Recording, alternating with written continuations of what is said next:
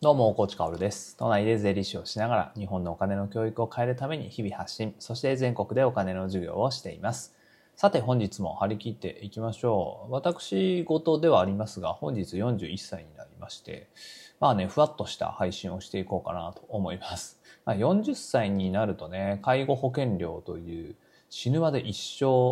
払わなければならない社会保険料が増えるわけですけど、まあ、会社員の皆さんね、40歳になった月の社会保険料があ幾分か上がってますからね、えー気をつけて確認をしてほしいところです。えーで、僕もね、40歳になって、まあ1年間介護保険料を払いましたから、もう介護保険料を払うのはね、もう慣れたもんですよ。まあ、とは言ってもね、えー自分の会社からね、役員報酬が、あビビたる役員報酬が支給されてまして、まあそこからの天引きがね、ちょっとだけ増えているとあーいう感じでね、えーまあ会社から引き落とされる社会保険料、まあ会社負担と個人負担合算ですね。えーまあ引き落としされる金額っていうのもやや上がってという感じですね。えーなのでもう、まあ、介護保険料も払う年になったのかと、去年のこの時期思ったわけですが、そこからね、あっという間に1年という感じですね。まあね、あの、介護保険のね、えー話を膨らましてもしょうがないんですけど、僕は税理士事務所をやってまして、クライアントにはね、高校時代の友人とかもいるわけですよ。あそうするとね、ね代表の役員報酬から引かれる天引きがね、あ介護保険料を含むものが増えてきたななんて思うんですよね。えー40歳からというこの基準でね、えーまあ、しみじみと時が経ったなというのを感じている今日この頃でございます。まあ、経営者の皆さんはね、えー40歳になりましたら変わりますから、まあ、経営者だけじゃないんだけれど、まあ、会社員の場合はね、えー経理部の人がね、自分の会社の経理部の人がちゃんと計算してくれるから問題ないんですが、まあ、一人社長でね、えー自分で全部やってるよ、給与計算まで自分でやってるよ、みたいな方はね、40歳になると介護保険料増えますから、そこはね、しっかりと忘れないように計算してほしいなという、えーとんでもない余談からスタートの今日の Voicy、えー本題もふわっとしていて、えー経済対策が、まあ、うまくいったその先に望むものみたいなね、話をしたいんですよ。失われた30年なんて言われてね、えー日本の平均株価最高値は未だに1980年代なわけですね。えーバブル絶頂の頃と。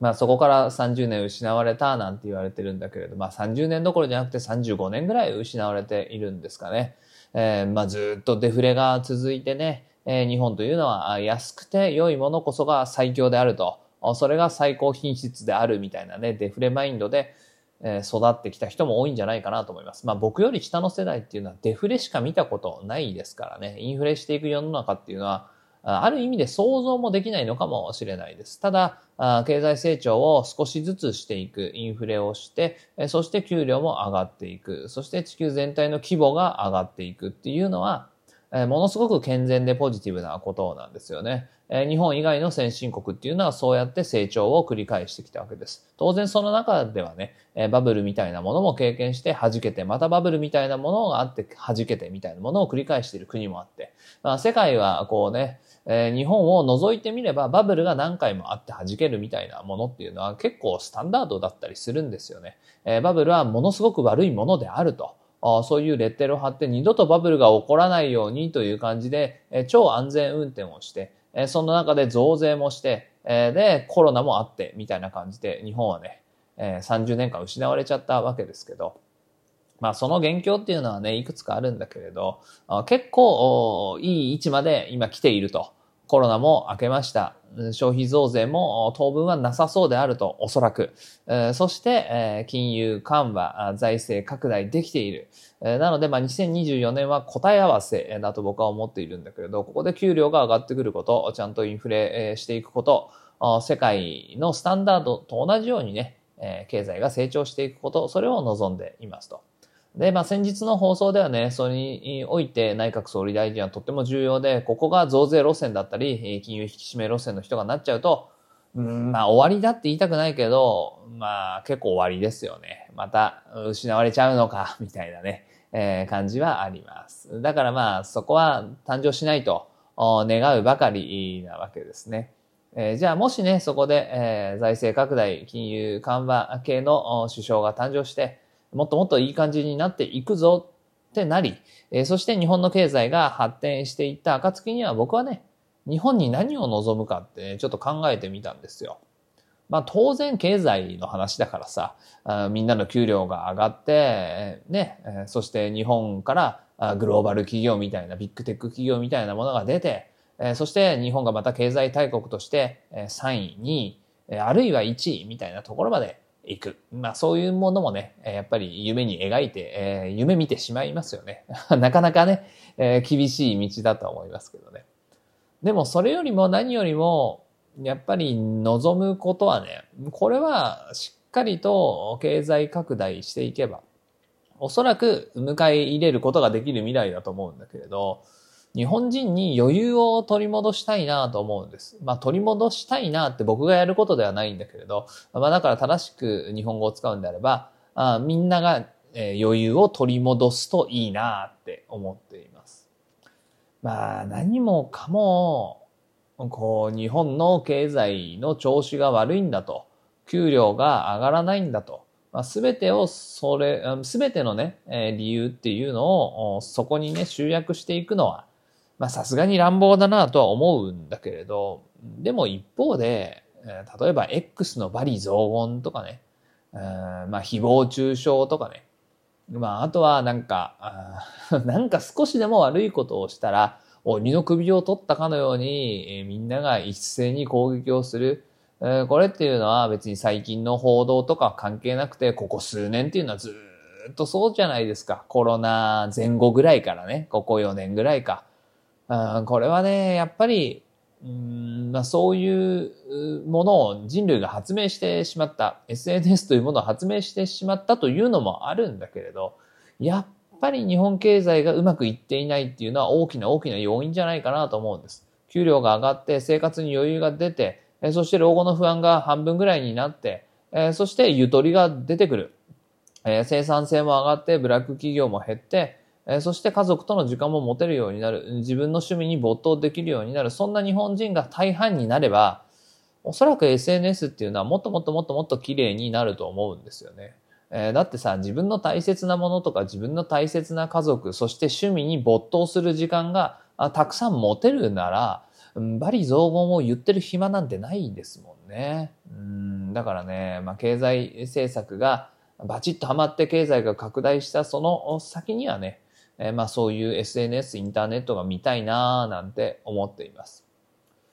まあ、これは僕の力では何ともならないんだけれど、とはいえ、その、そこのね、理想世界に向けてはさ、こういう綺麗なインターネット、 Voicy を拡大しておくっていうのはね、とっても意義がありますよね。今この世界で、罵詈雑言と誹謗中傷がさ、もう本当にとんでもなく拡大しているこの世の中で、えー、 Voicy というメディアが拡大している、綺麗なインターネットが拡大しているのはもう奇跡みたいなもんだと思うんですよ。あなので、まあそういうね、経済拡大をして、えー、綺麗な世界になった時に、 Voicy の価値っていうのはもっともっと上がると思うし、もっともっと世間に溶け込んでいくと思うんですよね。そしたら学ぶ人も増えるし、ということで、まあ僕はね、とにかく Voicy の自分のチャンネルを増やす、リスナーさんを増やす、えー、外から Voicy に人を連れてくる。えー、これをね、引き続き頑張って、えー、理想世界が実現した時との融合をね、え、待っていたいなと思います。そしてまあ最後にね、一つ、まあこれも今日話したかったお話なんですが、うんまあ41歳の目標っていうのはね、特にないんですよ。特にないです。お金の教育の普及っていうのを目標に置いて、まあ年単位とか年度単位での目標っていうのは決めるようにしてるんですけど、自分が何歳だみたいなのはね、えー、もうあんまり関係ないかなと思います。まあ40代で何らかの結果は出したいなと。いう思いはあります。まあその中でね、まあお金の教育とは全く関係ないところで、こういう人には絶対にならないようにしなきゃなと思うのがやっぱりジャッジをする人にはなりたくないなと思います。まあとにかくね、ジャッジをする人がねえ、SNS 中心に増えちゃいましたよねえ。これが丸だ、これが×だってね。まああなたがジャッジをしても世の中は変わらないんだよということは言いたいし、自分に対してもお前が何かジャッジをしても、世の中は変わらないんだよと。審判じゃないんだから、職業出身じゃないんだから、ジャッジなんていうものはしないでおきたいなと思います。ここ最近はね、政治資金規正法とか、あるいは政治家の方々、そして官僚、そして財務省、本当に、まあ、見るに耐えないというかね、あなたの正義はどこにあるのかみたいなね、報道っていうのもよく目にするわけですよ。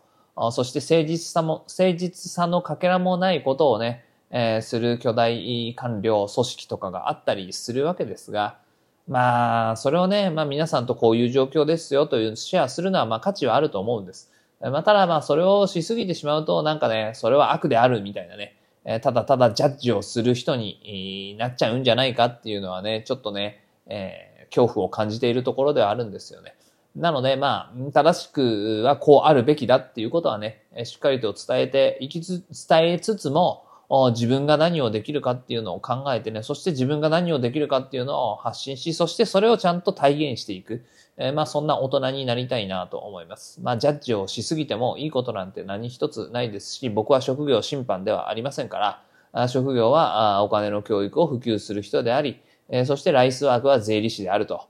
いうところを今一度ね、見つめてね、41歳走り抜けたいなと思っております。まあ最後にね、まあ古くから手垢のつきまくった言葉ではありますが、今日という日が人生の中では一番若い日ですからね、挑戦するに、行動するに遅すぎることはないんだという言葉もね、しっかりと噛み締めて、えー、皆様にエールを送る、まあそんな放送として終わらせてもらいたいなと思います。そして自分へのエールも、含みですね、えお金の教育まだまだ変えられるところありますし、え社会をもっともっと前に進めることはできると思ってますから、しっかりとね、前だけを見つめてポジティブにジャッジをせずに、